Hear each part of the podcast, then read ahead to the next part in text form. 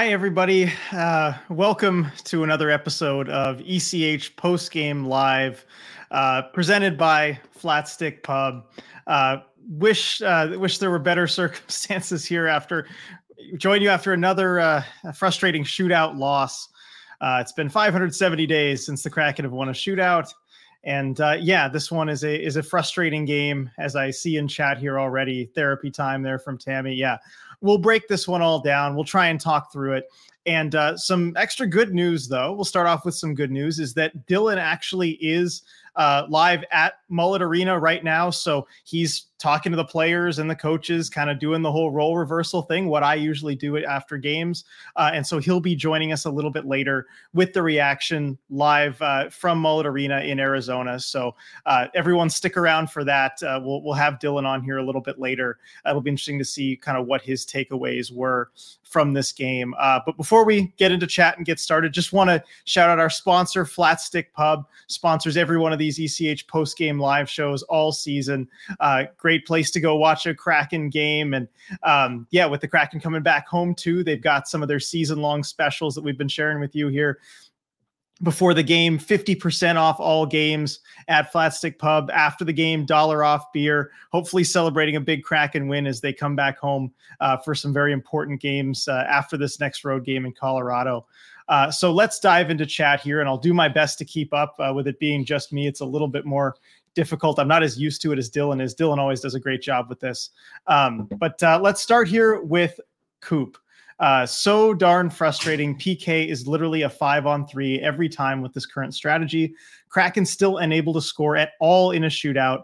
At least Matty had two assists.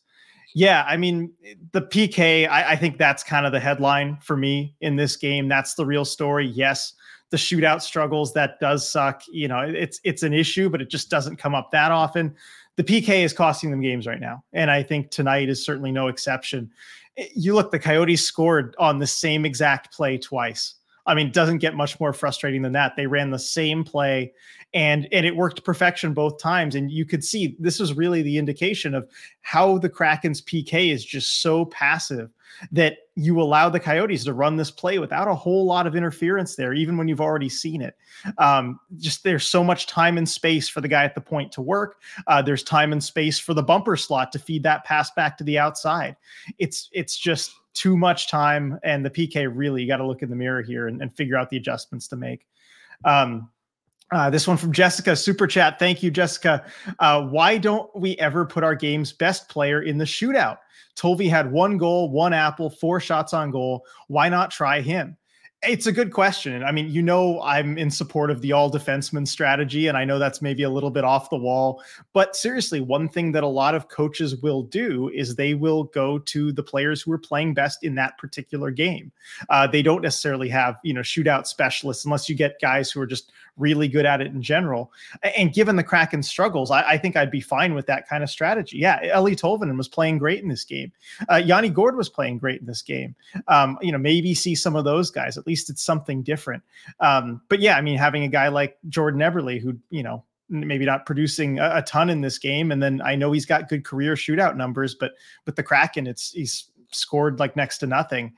I don't know why they keep trying the same exact thing. I just you need to see some changes there. Um, we did from we saw some changes at least from Hakstol last time putting Beniers in the shootout lineup. I think you know he's had a couple close calls, but still, I, I yeah, I, I, would I think that's a fine idea to try Eeli Tolvanen or somebody who's playing well in that game. Um, Let's see. Uh, Schultz, anyone else just turn off and move on with their day when it went to a shootout? Uh, I did not really have the opportunity to do that. I had to watch the whole thing unfold, hoping that maybe a defenseman or somebody different would step over the boards.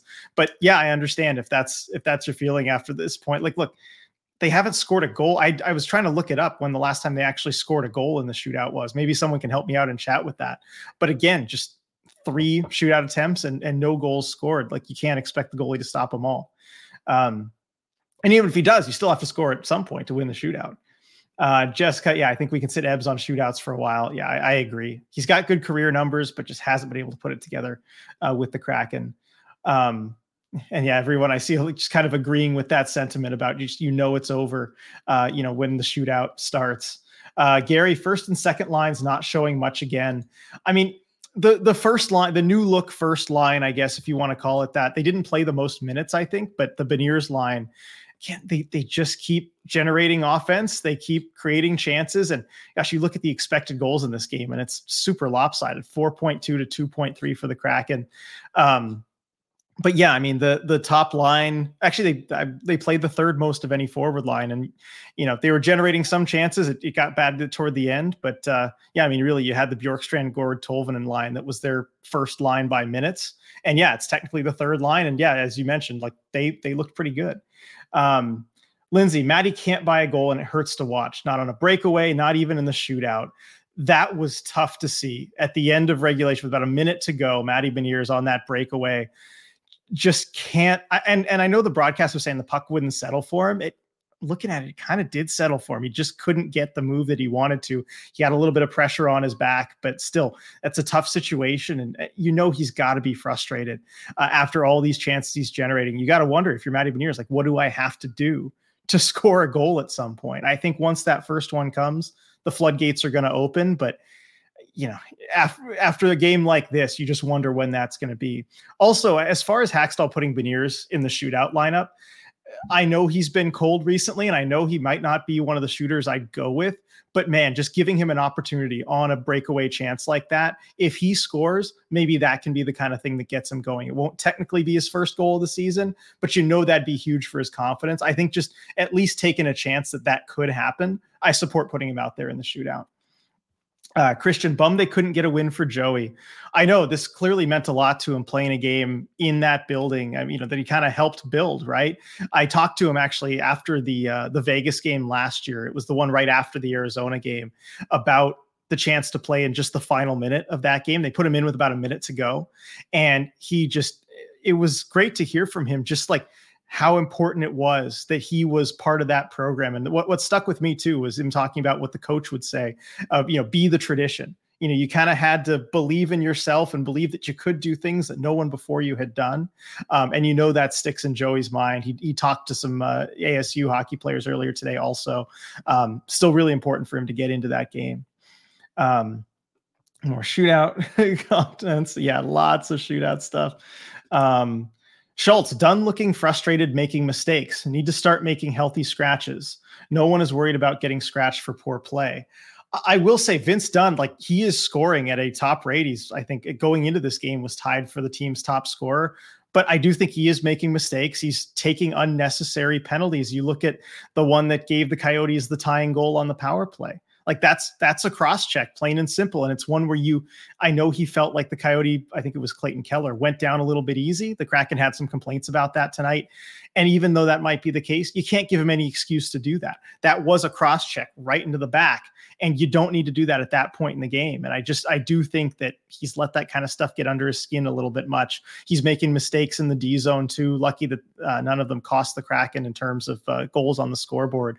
But um, yeah, I wouldn't healthy scratch him at this point. But I do think just the counting stats aren't fully indicative of maybe some of the mistakes he's making. Um, and yeah, Lindsay, how many turnovers did Dunn have this game? Because it felt like a lot. It was a lot. I noticed a lot of them. He did have a lot of turnovers. I didn't uh, feel like clipping all the videos of it together, but yeah, there were definitely some low lights in this one for him. Um, yeah, Sean agreeing Vince Dunn was bad. Um, and saying, you know, this is not good. And these next four games could be nightmares. Joey played well. Um, yeah, the next four games, it is a tough stretch. You got Colorado, Edmonton, Colorado, Edmonton. Thankfully, Edmonton is not right now what we thought they'd be at the start of the season. So hopefully uh, that's not as tough as we would normally expect them to be. Uh, but yeah, I mean, this is going to be a real tough kind of make or break stretch for the Kraken coming up here. You know, you lose these next four, and it is absolutely panic time. Um, so I think they know the seriousness of the situation. Thankfully, you did bank a point here. I mean, that does help you, but you know, you're not feeling a whole lot better after this game. Um, Let's see. I mean, definitely a lot of frustration here in the chat. I, I see a Coop. I see you, Michael, uh, just talking about the lack of changes. And I do think the team needs to look inward, kind of find some of these changes. Uh, I've seen a few people, including Jay right here, saying Joey looks really good. I agree. I think Joey Daccord looked good in this game, and and certainly this was not his fault. I know uh, it's not a quality start. He's got the negative 0.61 goals saved above expected, but he made some big saves. And if you look at the Coyotes' goals, you know, two of them against were shorthand. You know, were on the power play, so uh, that's always tougher for a goalie to stop. Like those one timers that the Kraken gave up uh, for the Coyotes' goals, like on the power play those are so difficult to stop. There's a reason that Alex Ovechkin, you know, can just uncork those from that spot his whole career, and no one can stop it, even though they know it's coming. If you get that shot away, it's just so hard to stop. So um, I do think Joey had a pretty good game in this one. It's it's certainly not his fault. And he, you know, he stopped uh, two out of three in the shootout. Like you hope to at least get one goal of support there to help him out. Uh, go check yourself. Gordon Tolvanen had a good game, so we got that going for us.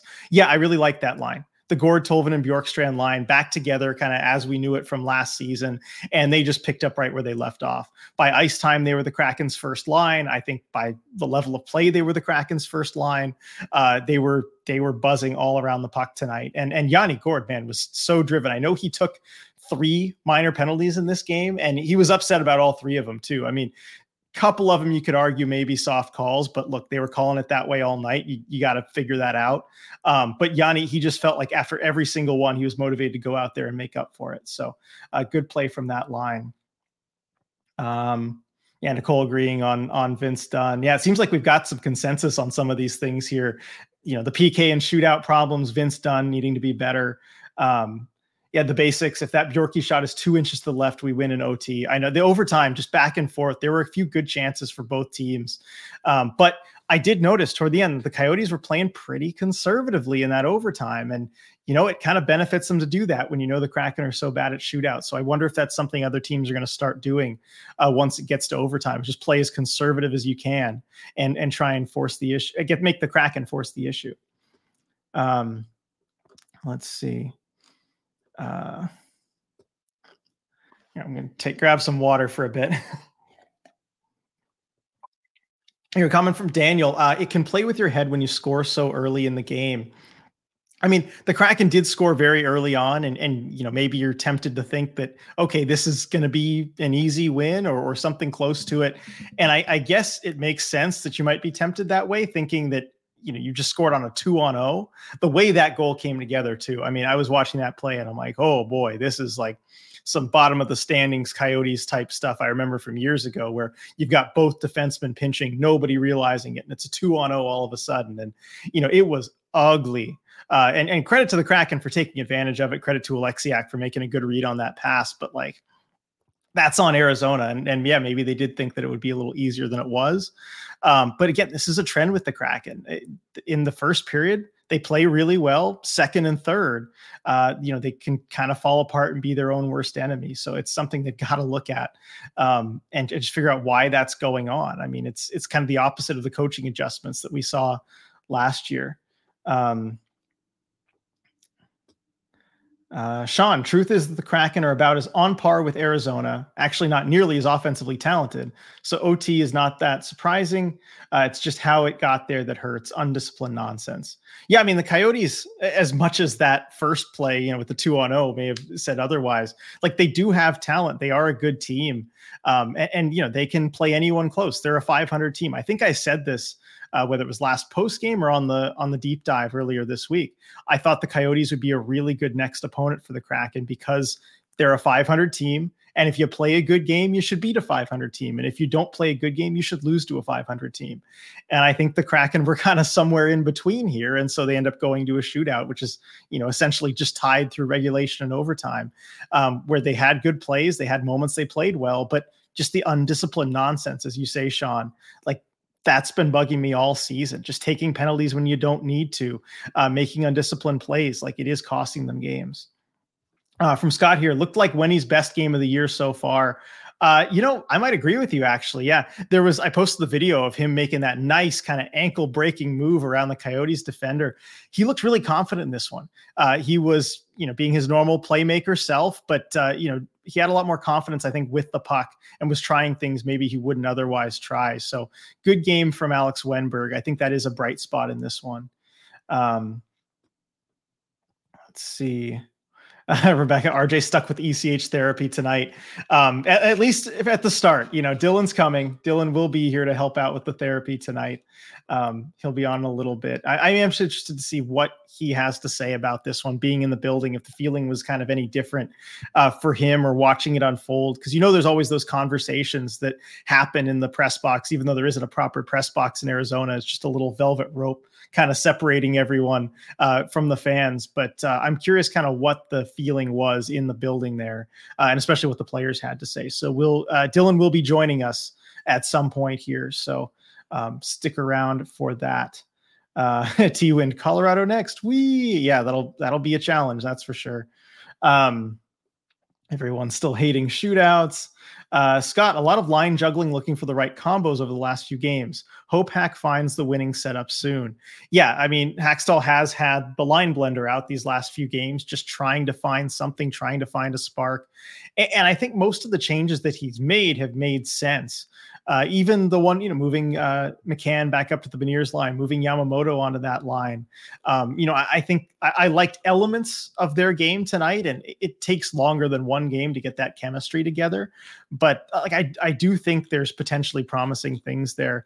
Um, I mean, you look at the Schwartz, Wennberg, Eberle line, which I would never have thought to put together. And they've actually been one of the stronger lines for the kraken since they've been put together. So um, you know hopefully you just kind of see things that stick and and you know you could kind of build off of that. Um see more shootout stuff. I know. It's it's frustrating. I've said it before. I'll say it again. I'll say it one more time here. The kraken need to go with an all defense shootout lineup. Alex, uh, Oleksiak borgen and adam Larsson. that that's it. That's how you win the shootout I'm on record. Um, let's see, Ricky Wennberg, 23 20 of ice time, 340 on the PK. Yeah, big ice time game for Alex Wennberg. I'm, I'm looking at this right here. Yeah, over 23 and a half minutes of ice time. That is a lot for forward. I wonder when the last time he's had that much ice time is. Um, I usually like to look those up and kind of see w- when that has happened last. But yeah, Alex Wennberg. And I like this about Dave Hakstol that he sees Wennberg's having a good game, as we just discussed earlier, and some of you have pointed out. He sees Wennberg's having a good game and he rewards him with extra ice time. Like I do like that about his coaching style. All right, so we've got Dylan here uh, live from Mullet Arena. So he's just about to join us here. Let me get this all ready for you. Um, ooh, let's do the loading Dylan. Here we go.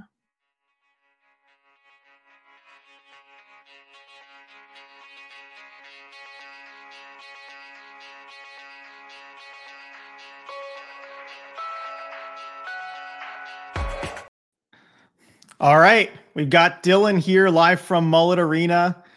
Yeah, thanks for the view there. I mean, that is that is just a special barn. Um, glad to have you on here. I'm glad you got your ECH quarter zip.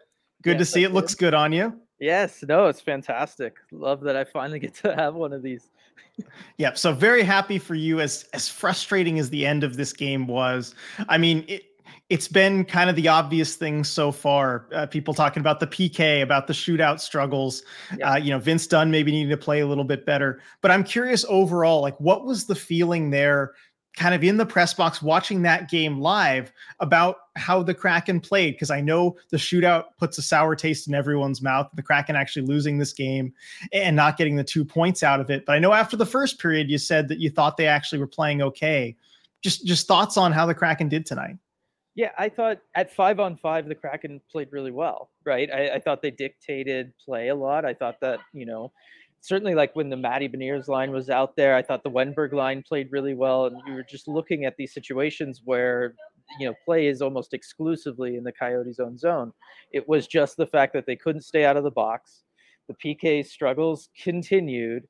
And, and that really kind of I feel like took away from from a lot of the rest of it. Was there you know maybe a lack of finishing again from this team at five on five? Yeah there was but i really felt like for the most part they they played a really really solid game.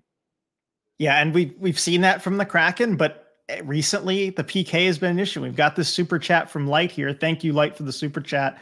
Uh, it's been interesting to see that the pk that took us so far last season is now hurting us I think the team is good, but man, I hope they get out of this slump. I have faith, still not as bad as year one. So uh, let's kind of you know take that to talk about the PK a little bit. Yeah. Uh, the Coyotes scoring twice on the same exact play. I don't know if that's something you all noticed in the building right away, um, but it, it, certainly struggled tonight. And, and did the players and, and Hakstol have anything to say about that?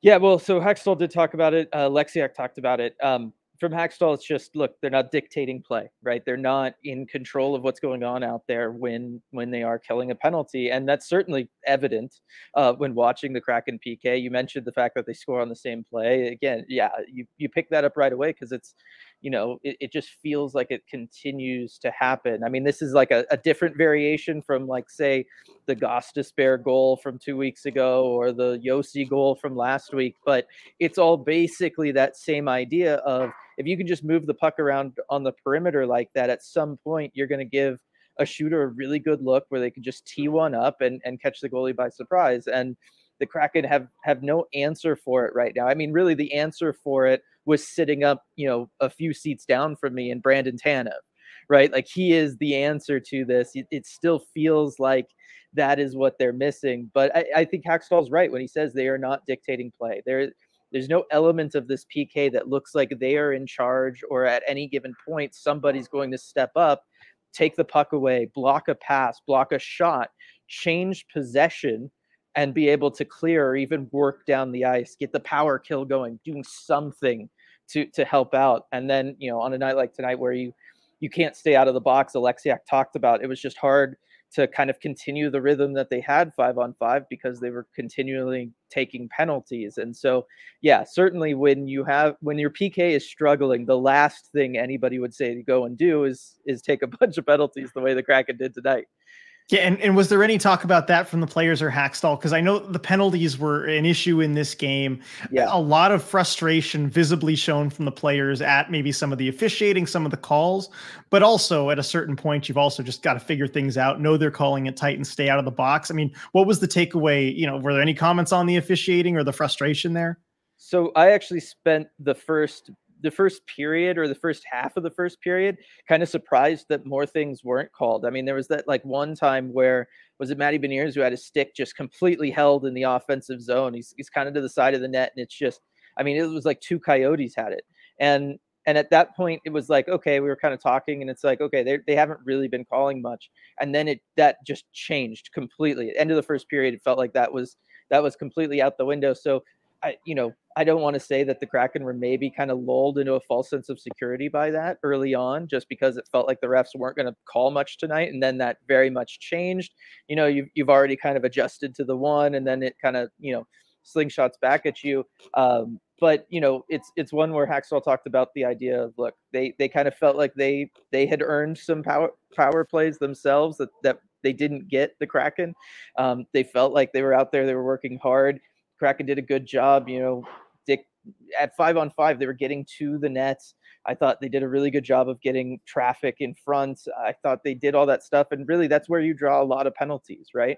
That's when you put a lot of pressure on the defense to be physical, to be reactionary, to have to really kind of act before they can fully think through what it is they have to do. And I thought the Kraken did, you know, put the Coyotes in a lot of those spots tonight. And there, yeah, there were some calls that maybe weren't made you still ultimately have to kind of control yourself. I, will come back to the Vince Dunn one, right, where he cross checks Keller from behind. Like, what are you doing there? Like, you really can't do that one, especially given where the game is at at that point and how the PK has been playing. Like, you just you got to be a little bit more situationally aware in that moment. But for the most part, I, I think most of the most of us could agree that yeah, maybe another call should have gone the Kraken's way. Yeah, I think so. I mean, there, you know, there were things the other way too that you know the missed Larsson high stick when they're already shorthanded. You know, mm-hmm. I, I, think the officiating kind of both ways maybe wasn't the best tonight, but certainly, yep. you know, the Kraken they have to take responsibility for for why it got to the point it did. Now, the final major point that everybody's been talking about was kind of the first thing we really talked about tonight is the shootout.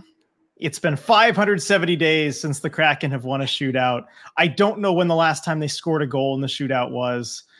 Did we get anything post game about that? I, I, know at a certain point it's it's just kind of a crapshoot, and there, there's not a whole lot you can do. It's random, but anything from from Hakstol or the players at all on the shootout? Uh, just that you know he's he's trying different personnel there, That's that's what we got. I don't know that that's. I'll, I'll he said this to yep. me in year one too. Whereas I don't know yep. that that's uh, accurate. Uh, so yep. I'll, I'll, give that back to him. He said that to me after a question year one. I felt so embarrassed. I'll hand it back to him right yep. here. I don't yep. know about trying different personnel. The question was asked uh, uh, about shaking it up, and he responded that they had. All right, then. Um, let's try and avoid going to shootouts in the future then.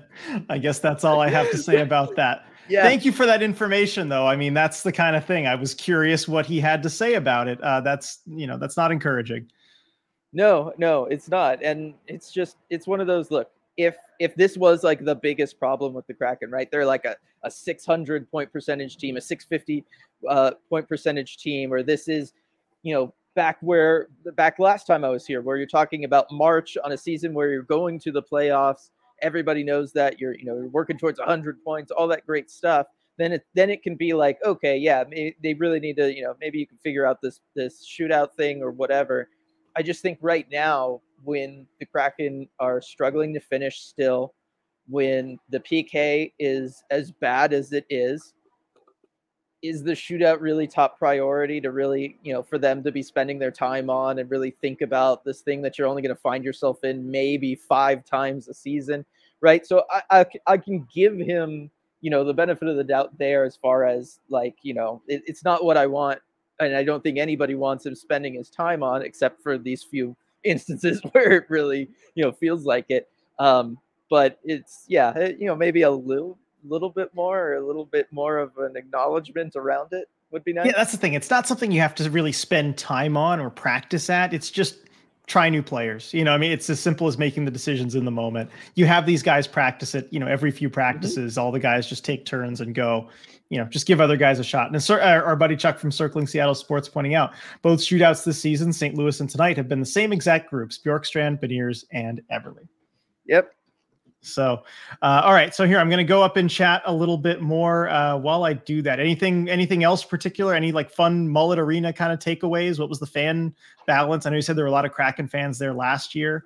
Uh, yeah. How was it being inside the building? Still a lot of Kraken fans at this one. Maybe slightly less than last year, just because this year there is two Kraken games here, so I could see maybe some people are going to the game in March, some going uh, to this one. But yeah, it's it's the same as last year, where it's just it's an electric building. The fact that everybody's kind of all in it together, right? Everybody's just in this lower bowl together all all the time, and it it not only makes it more intimate. Everybody's kind of got that much clearer of a view, but like I said, it, it kind of creates this weird sense of community between both fan bases because it's it's still you know very split group as far as how many fans are here for each team and it's just it's unlike anything else. I, I wish all of them were like this to be perfectly honest, uh, just because I think it makes for such a special experience. And then also for us, the the ability to sit kind of just up at the top of a section and hang out and and have fans and and ECH community members come up and say hi, shake my hand, fist bump, right, talk Kraken.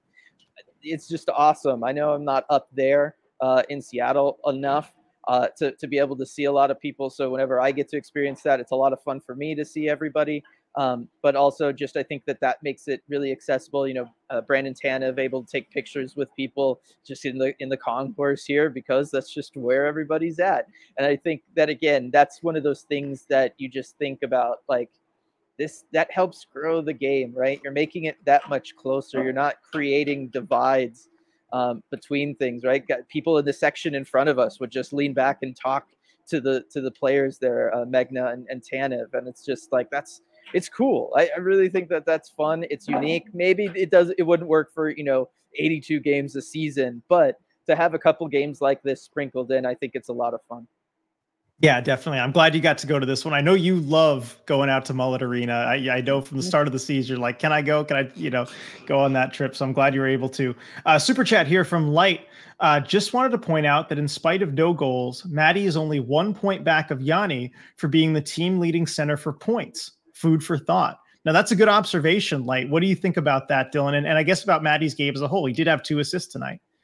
I thought Matty played a really strong game. I thought he continued to go out there and, and do what he does, which is he drives possession. I, I mean, there was just entire sequences. I, I think it was was at the end of the second or the start of the third where you had that one shift where the Kraken were just so solidly in the Coyotes zone that they're they're cycling, and then eventually the oh, it must have been the second because it was long change, and the Kraken were able to get an entire five man you know change while pinning the Coyotes in their own zone. But that started with Matty Beniers' line. Watching him tonight, I felt like he, he has changed his game a little bit. I felt like he wasn't necessarily going to the net as much. He wasn't driving down the middle as much as he normally does. I thought he was kind of hanging back a little bit more to make sure he could help out on defense. And boy, was he always the first forward back. A lot of times he was just kind of right there with the Coyotes rush, stopping passes from from occurring just by sitting in the lane right? It wasn't flashy. He wasn't doing too much. It wasn't like, oh my gosh, he had to streak back on the back check and make a big play he was just coming back with the transition, keeping them from doing what they want to do. And I think that's a really, really big deal. Uh, so I thought he had another really good game. Just can't score. And you know what? It didn't look like he necessarily tried a ton either. Right. That was one thing that I noticed was he didn't have a shot on goal until like halfway through the third period. And I believe you only finished with one shot on goal. So I don't you know, make of that what you will. I think, you know, the, his game is so solid. You don't want him necessarily changing a ton up, but at the same time, if, you know, if he's going to get one, he's got to shoot. Yeah, I mean, you, have to shoot to score usually. Uh, he, he, actually did finish with three shots on goal, and that might be on that that breakaway there with a minute to go. I mean, weren't we all rooting for him on that breakaway at the end of the game there? Just he could have been the hero could have scored his first of the season. Um, you know that was a huge moment but uh, unfortunately kind of couldn't settle on his move there. Um, so uh, going back into chat and by the way sorry if i've um, you know i've skipped over something in chat you know feel free to put it back at the bottom here say, i'm yeah i'm go going ahead. back through the the transcript and it was hard because i was i was kind of boxed out when Hakstol was was talking I'm trying to just because I'm like I'm still kind of hung up on the whole shootout thing. I'm trying to see. I guess it's possible he was talking about the PK. I thought they were talking about the shootout, but it's possible he meant the PK as far as shaking it up. Uh, which I did notice. Matty Beniers had a shift out there, but I don't know. That okay. Well, like, I mean, no, that would make sense. And we'll we'll go back and kind of listen to it. I mean, they put the videos on the Dropbox and everything. Yeah. We'll, we'll clarify that. But no, that's good. You want want to be correct on that. We got to be, you know, good reporters, good journalists. Don't want to mislead anybody. Um, so yeah, we'll go back and kind of see after this what what exactly he said. Um, from Chris on a wave, Dunner needs to go to a meditation retreat. Um, we did talk a fair amount about Vince Dunn and, and kind of needing to be a little bit yeah. better, maybe a little bit more chill. Uh, but you know, the penalty, but then also a lot of turnovers in the D zone. It seemed like uh, to me anyway. Was that something that you noticed? And you know, any talk about those turnovers? A, a little bit, not to not any talk about the turnovers, but certainly in this game, the thing that stood out to me more so than the turnovers there was just how aggressive he was in the offensive zone. Felt like this was the first game where we were really seeing him like really go, you know, deep down into the offensive zone, trying to get something going there. Not really a look we've seen too much from him. He's, you know, he's still put up points this year. He's been better on the power play. I felt like on the year as a whole, but he's been doing it all from the perimeter. He's kind of been running things from the back end. This was the first game where it really felt like he, if he saw an opening, he was just going to thread that needle and go for it. He was going to really kind of dive in there. Um, so, you know, I, I felt, and then I felt at times that left them vulnerable coming back just because he was that extra guy up in there. So, um, yeah, that that was more so the takeaway for me in person was just like, wow, is he playing really aggressive tonight? Yeah, he was. I mean, he was kind of risk reward tonight. I think Vince Dunn was, um, and you know, it can be frustrating when you're when you're losing games or when it's you know a game like this where you feel like you, you one step forward, one step back, uh, and you got to try and you know go and take that lead again. Uh, question from Maddie here: Would a captain help this team? And we haven't really talked a whole lot about the leadership situation, given they you know just went with the four alternates and everything. But um, you know, I think it's a valid question. Would would a captain help this team at this point? Maybe right? I mean if if if it would help deal with the situation of like you know when things like the mccann you know Mangiapane thing happens right? When it comes to them uh you know it, as weird and terrible as it sounds sticking up for each other right? Showing some of that passion and and you know toughness whatever it is you want to call it whatever adjective you want to use maybe it would help in a situation like that if there was kind of more so one person holding people accountable instead of you know, a, a quasi leadership group approach. Maybe that's one of those things that falls through the cracks in a situation like that. I don't know. Um, the other thing is, you know, maybe that helps with. Um, I had another thing and I'm just totally spacing now. what was I going to say? All good. I do think I do think it would help with that for one, just to have kind of that one person. And I think this would also be a situation where by having a, a single captain, somebody who whose job it is to be that kind of buffer between, you know, whether it's the team and the coaching staff, or or more so this year the team and the media, somebody who can just kind of maybe take some of the pressure off of everybody else when the team's off to a rocky start or the team's struggling finishing, right? Just somebody who can come out there and and be the face of it. So instead of everybody having to feel like it's on them constantly and address that each and every day, every practice after every game, all that kind of stuff, if there's more so one person who can kind of just take it all on themselves and and let the rest of their guys you know breathe a little i feel like that's another thing that could maybe help this team.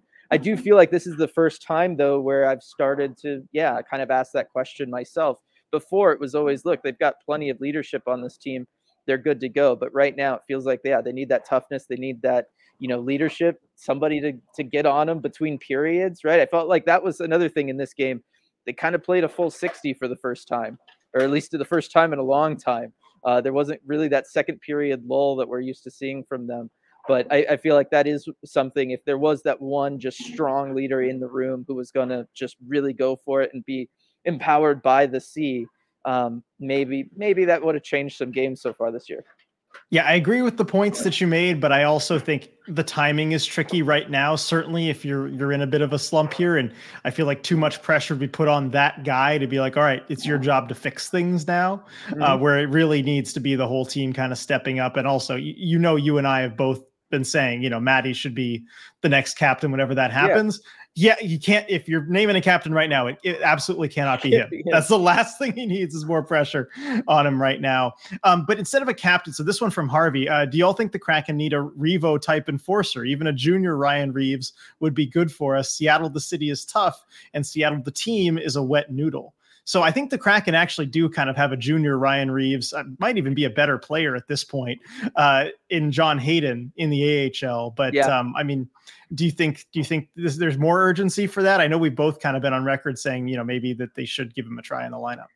Yeah, certainly. I think John Hayden has earned it at this point, just with what we saw from him last year with the Kraken, what we've seen from him with the Firebirds. I haven't really seen too much of him so far this season with the Firebirds, but that will change tomorrow night. Uh, so looking forward to that. I do think that yes, having somebody in the lineup who can, you know, stick up for other guys or just be a, a, a tough customer, somebody that can, you know, just let it be known that, all right, you can't really totally push us around, right? We're not going to let that happen.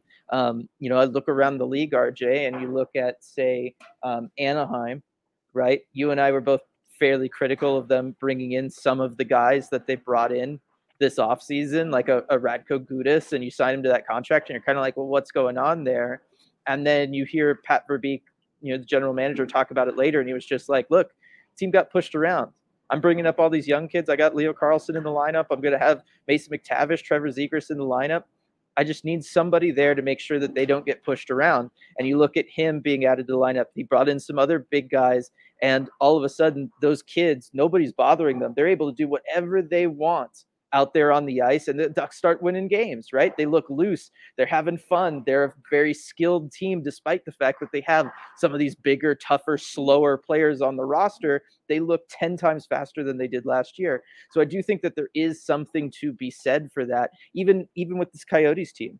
Right, like they've got a Lawson Crouse out there. They've got some big, tough defensemen that are going to make sure that guys don't totally push around Logan Cooley or Clayton Keller and then it frees up those guys even if they're not playing on the same line it just frees up their skill guys to go out there and be skill guys and i do think that the kraken maybe don't have that right now yeah, I certainly don't think there's anyone on the roster who is doing that job. And at this point, uh, look, I, I, think Devin Shore has played okay. I think he's he's done fine. Yeah. But you know, when you look at, I mean, I, I got to see how much ice time he had tonight. But if you're going to have somebody out there for four four minutes and 50 seconds of ice time I think it might as well be John Hayden who at least brings that other element there. You know, if, nothing if against Devin Shore, but that's just not his game.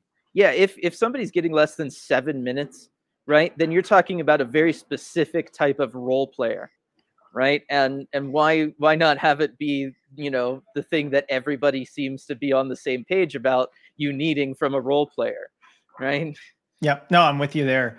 Uh, so this one from Jules, uh, I do enjoy seeing Yanni on the ice, of him looking ahead to make plays for his teammates. However, would love to see him get some goals as well. Uh, and you know that that has been a bit of a theme for Yanni. Uh, and I thought he had another solid game tonight, aside from maybe the penalties where you got to learn that they're calling it tight. What did you think about his game tonight? Because you know, kind of some ups, some downs. He was involved on the on the Kraken's first goal, you know, making a good pass to Eeli Tolvanen, well executed two on zero. Oh. Does take three minor penalties. Uh, second time in his career that he's done that. Uh, last time was a while ago with Tampa, including yeah. a face-off violation penalty in that game. So I'm not sure exactly how that happened, but still, you know, kind of an up and down game from him. Uh, what did you think of, of him tonight? Um, that it was up and down. That he, you know, look, he was frustrated by those penalties too. Obviously, didn't necessarily think all of them should have been called. I think, you know, that's that's certainly a debate that could be had. I feel like after after everything. Um, that being said, when he was out there again, I, I felt like his line was doing a lot, and and really, apparently, it was doing more than I caught because I believe that is the line that that drove the most possession of any line in this game despite the fact that it felt like the Beniers line was doing a lot, despite the fact that it felt like the Wennberg line was doing a lot, it was that Yanni Gourde line. So, I mean, they look, they were they were reunited, right? Him, Bjorkstrand, Tolvanen, and it was what we expect. That is the energy line for this team. That is the line that goes out there. And you know what? everybody in the place starts sitting on the, the edge of their seat a little bit more just because the pace picks up. I think that's really the biggest – factor. And I do think that that, you know, especially against a team like this with the D corps that they do have, the Coyotes, it really did kind of put them on their heels a little bit. They, they were getting worn out having to deal with them. Yeah, it was a tough line for the Coyotes to deal with. I like the energy, I like the speed from them, and with Bjorkstrand being back with them too, they just picked up where they left off. Those three, they always do. Um, but back to a conversation we were just having about kind of having the the tough guy there on the team because we've got some some newer chats here from Jay. What's up with Oleksiak not being a guy to stand up for our guys? Nicole agreeing with wanting to see Hayden. Uh, we got Sean saying, I frankly do not think the Kraken have the type of skill to be protected by guys like Gudas or Foligno. I almost said that actually. I said I almost did say that just because it's like I don't know who that skill player would be that needs to you know that time and space, but.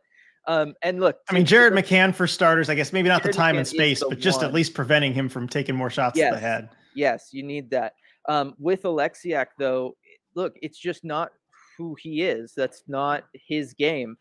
It's I know he's the biggest guy, but that doesn't mean he is that guy, right? And it doesn't mean that he should be that guy, right? Like if if somebody just happens to be the biggest, but they're not a skilled fighter, they're not skilled at pestering another team without taking a penalty. Like it's a very specific skill set that we've seen that those guys have, RJ. And yes, size does play a role in it because you do need to be intimidating. You do need to be able to finish checks hard. You do need to be able to square up with some tough customers in this league. So size, I'm not saying size doesn't play a role, and and it is an important role. But Oleksiak is, has never been that guy. You go back to his times in Dallas, in Pittsburgh. This has been something that's followed him forever. Is everybody expecting him to be more physical than he is? He's not even a guy who's going to go out there and lay out a big check like that's just it's not who he is. It's not his game. Um, his game is to use his reach, try to keep guys to the outside, handle things that way, and and clear things out net front. But it's just not who he is. It's not. I mean, Lindsay pointing out, Oleksiak is a gentle giant. His, his fights are few and far between. And, and Rebecca says you know, she appreciates it. I generally appreciate that Oleksiak isn't a spicy player. Always drives me crazy that other players will pick fights with him just because he's large. And I mean, that really is the case. He, I think he is kind of a gentle giant. And even last game against Calgary, there were a few plays where I, I noted with some of the people with me in the press box where he had a chance to really deck somebody or, or really slam someone into the boards and make a big hit that could potentially hurt somebody. And yeah. he laid off. that's generally what he tends to do because I think he doesn't want to hurt anybody. And you know, on, on a human level, man, I have I have a hard time saying that you should maybe be different, uh, you know, as a person. Although you know, Coop pointing out, I'm sorry, that's all well and good, but what is the point of a gentle giant in a sport like hockey? You know, it it, it does lead to a disadvantage. It, maybe. I mean, is it a disadvantage the fact that his reach is still way longer than anybody else's on this team when it comes to defending? right? Like you and I remember, think back to when Zdeno Chara and Dougie Hamilton played together, right? Dougie Hamilton's another guy who has a lot of size, but he's maybe not the most physical presence around. He's more skilled than Oleksiak. I think nobody would, would argue that. But he's another one who's who's just as big, but he, he doesn't fight. He's not the enforcer on any of his teams. But you think back to those Boston teams, RJ, when you had Dougie Hamilton and Zdeno Chara, just the fact that they both had that reach with their stick, right? Because not only is their arm longer, their stick's longer and and they could just completely shut things down just because of how big they were. They never needed to use that size completely. Chara did when he needed to do something. Oh, yeah. He was there. He was a captain for a reason and a really, you know, damn good one at that. But there are still advantages to having size in hockey, even if you're not going to use it to punish guys physically, to go out and fight somebody, right? Like you have reach, you're able to, you know, when you do battle net front, you've got the leverage to win that battle, something Oleksiak does each and every time you see him out there, right? He's the one defenseman on this team you never see get boxed out, right? Just because he, he it's hard, you can't. He's too big. So there's there's plenty of ways you can use size without being a goon or being an enforcer or being a fighter or any of those things. And I will just say also, we do live in the day and age where if you are a professional athlete in a contact sport, it's impossible to ignore all of the data and research that is coming out regarding head injuries um, not even you know known head injuries subconcussive injuries all of those things that go on you look at the nfl and 96% of you know players that have been tested for CTE have tested positive for CTE. 96%. I know hockey isn't quite as smashing heads together as that is, but the numbers from hockey are very, very high as well. And so I'm never going to fault somebody who doesn't want to go out there and put themselves in a position where they're going to have to deal with something like that via fighting right? I'm, I'm never gonna you know say somebody's you know not doing something right because they don't want to get punched in the face repeatedly. Like I'm not, uh, you know what I mean? It's, it's just not okay. And um and and to that to that same thing, when you play physical, it affects your body too, right? Like when you go out and lay out a big hit, your body's still absorbing some of that impact. There's still a lot of things going on on your end as well. And if you know these guys care about each other. I know they're on different teams, but to your point, you don't want to go out there and hurt somebody, right? It's kind of hard to go out there and and just drive a bunch of guys headfirst into the boards when you know that that could lead to very very serious ramifications for them in the future and their family. So I, I don't know. I I understand it. I think this is something that hockey's going through beyond just the Kraken, but I, I do think that we're starting to see things shift and a lot of players' mentality shifting just because of what we know now that we didn't know before. I mean, I, have I've seen Aaron Ward talking about it. I mean, he was a tough customer back in his day, and he talked about how he and his fellow players they're just waiting for it. They're just waiting for these things because they all fought, they all did the big hits, they took the big hits, they were that guy for their team, and now they're just waiting for the first signs of dementia in their 40s and 50s and what that's going to do and how they're having to really make sure they cherish every moment with their family. Because they really do believe that this is coming for them given what they did to their bodies. And so it's hard when you have that previous generation of players talk about hey i kind of wish now i didn't do that to fault the current generation for not doing it. Yeah i Preach, Dylan. I, and, and Jen, with the thank you, Dylan, Rebecca, Dylan for director of player safety, Zoe seconding that. Um, you know, I, I, think you know it'd certainly be an improvement. But yeah, I, I think yeah, you you you don't want to force Oleksiak to do that job. That's just not his job, not his game, not the kind of personality he has. And and I will say, because I know Coop was pushing back a little bit on that. I, I get that it's nice Lexiak is a big, cuddly, kind person. I love it, yes, but it's so frustrating to say it's not his game. Good players change their game to fill a need for the team. I don't think he needs to also because you've got John Hayden waiting in the wings. He does that. He's accepted that's his role, and that's kind of what he does. Go ahead. Well, and again, are we just singling Oleksiak out because he's the biggest guy? Right? Right Yeah, now, that's true. Could be- anybody needs yeah. to do it, right? You talked about it. When that happens to McCann, none of the four other Kraken on the ice did anything about it, right? That's way more of a problem than just the one guy who happens to be biggest not doing something about it, Yeah, right? and- and as- nobody's doing it. Right. And and exactly as, as Jessica pointing out, Donato would have destroyed Mangiapane for that. I miss and say I miss Donnie. You know, Ryan Donato, not the, he's six foot even. He's six foot. You know, he's not the biggest guy, but you know he'd be right there in, in Mangiapane's face as a response for doing what he did to Jared McCann. It's got to be somebody, and that message has to be sent. You know, it doesn't even have to be fight. You could be just trying to let ref let me at him, let me at him. You know, it, it could be say, anything yeah. like that. Yeah, You know, you don't have to fight right then and there, the yeah. show. Yes, there's an element of it that is showmanship, but it, I just think that yeah, I. I, I think the only reason that Oleksiak keeps getting singled out is just because he's the biggest. And what we're really talking about at the end of the day is the fact that nobody on the Kraken is doing this. And, you know, yes, that that includes Oleksiak, but it includes 20 other guys too. Yeah, it does. And then Viren also pointing out, you know, how many times last year did we talk about Oleksiak not quite looking right, possibly for injury reasons? And I know he was dealing with some stuff, you know, last year too. So that's got to be on your mind as well. I think this is a really good kind of discussion back and forth here. Thank you everybody in chat, you know, kind of providing the points, counterpoints. I think that was uh, you know, really good there. Uh, we kind of talk through this. Uh, you know, all part of the Emerald City therapy after after a loss tonight. Mhm. Um, so moving on here, though, um, got a comment here from Casey. Uh, hey, did anyone notice the defense on the Coyotes' first goal tonight? It was weird that I think we had three guys back to defend, and only one coyote, and the one Coyote was able to score. Larsson seemed to screen Joey's view. Now, Dylan, do you kind of remember that goal? I think it was Yeah. Walking in, and I don't know if Larsson got a piece of it or not, but uh, you know, kind of take us through that goal and what you thought of it.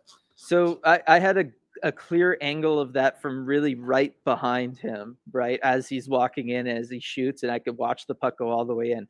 It did not look like it hit Larsson at all. Uh, it did not change direction at all. Like it, it was just there. Personally, I think it was just kind of like a clean win. Like you just beat him.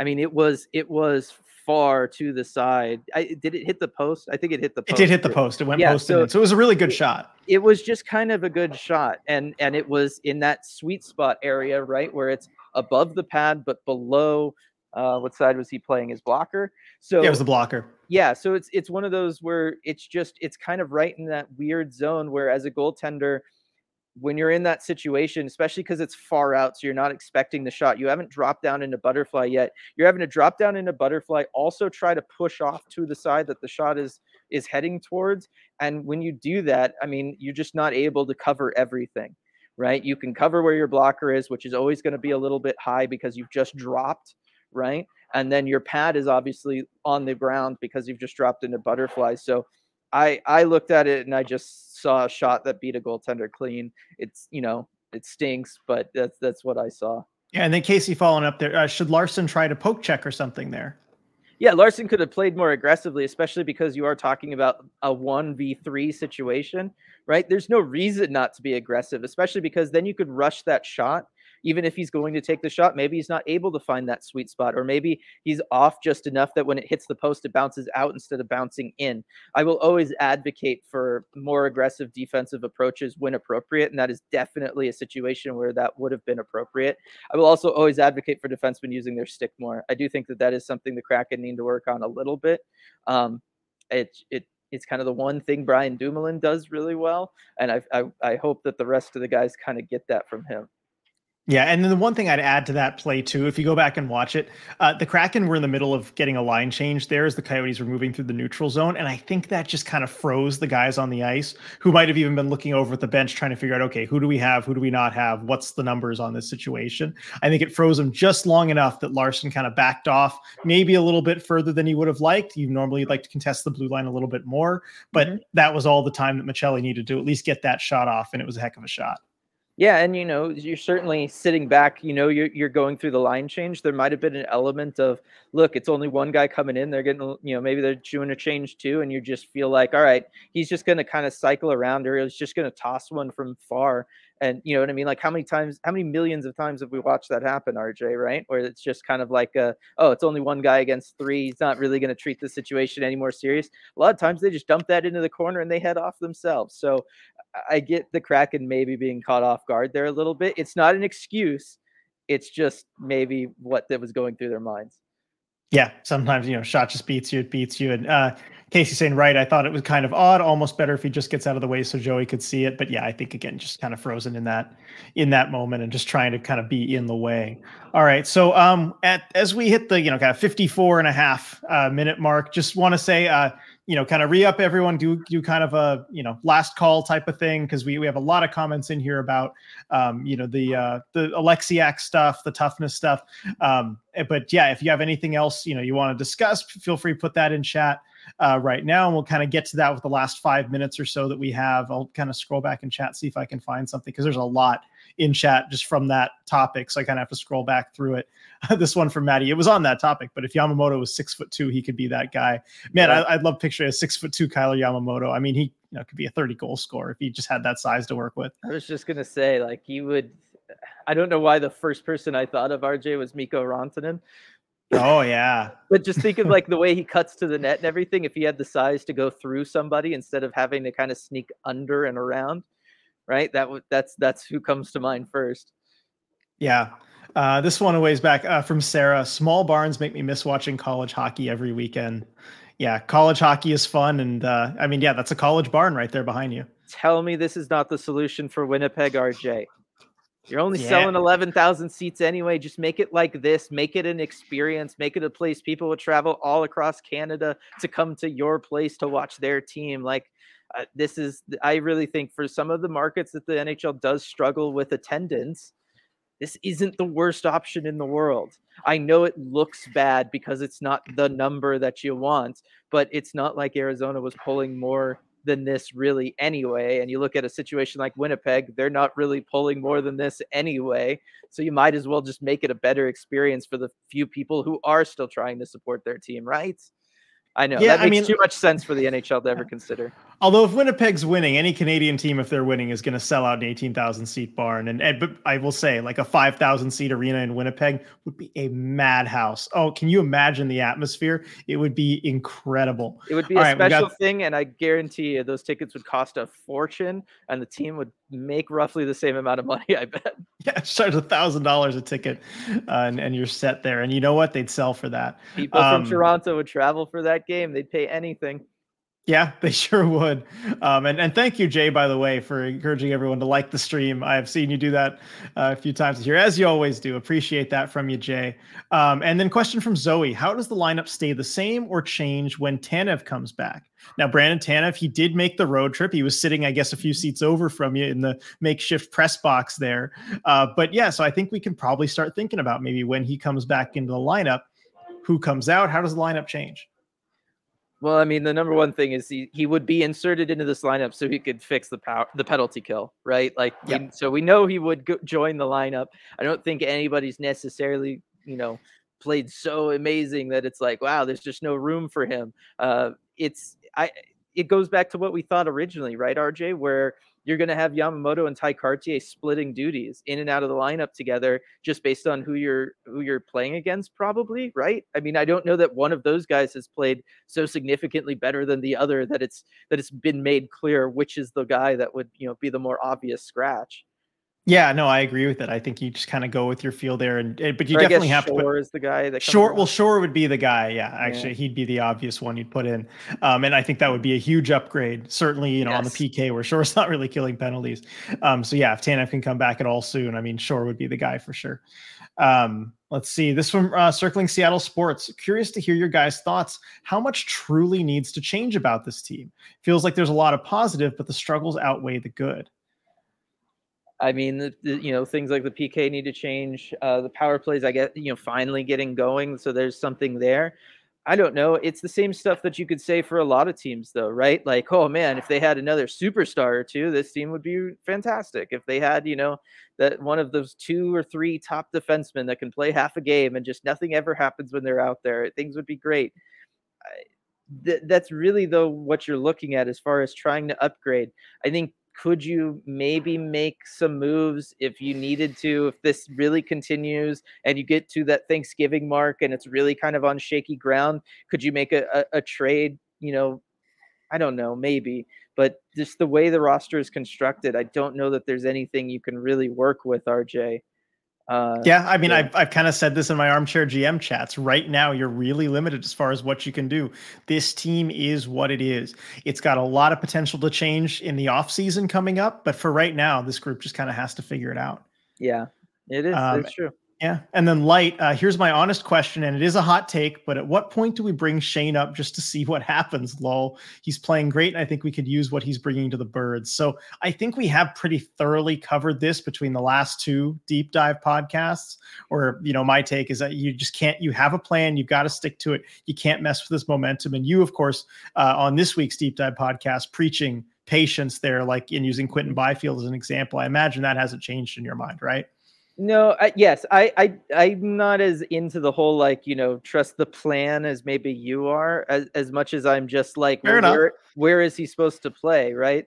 Like, eh, what you gonna you gonna bump Yanni Gourde down to the fourth line so that Shane Wright gets decent minutes, right? If you're just gonna eh, right, you, you you're gonna get rid of Bellemare, the, the guy you brought in to win faceoffs in overtime and and and do a lot for you and help out on the PK and and things like that. Like, I don't know where he's supposed to go right now he's on track he's developing he's getting better uh, so you you want to continue that. The only way to continue that would be to get serious minutes at the nhl level and i don't know who you'd get rid of and i'm sure without even looking the comment section's all saying wennberg but again wennberg's not playing as bad as we all think he is either so and he's kind of put in a tough spot with his his wingers changing all the time to kind of benefit other people so it's it's it's just one of those situations. There's just no room for him. It doesn't make sense for that reason.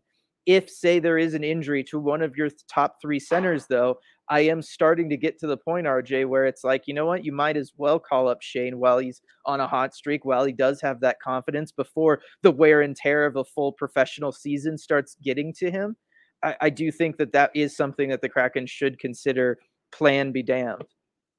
Yeah, I mean, eh, I still think, and I agree with uh, B's point here. Yeah, bringing Wright up just puts all the pressure on him to turn the team around on his own. You can't be doing it off of a losing yeah, streak. he can't be the savior figure. That, right, that and, and it's got to be clear that that's not the case. Because if you call him up right now, it's going to look like okay, it's your job to fix this kid. It's your job to finish, start bringing some goals. That's not good for him. That pressure is not good for him.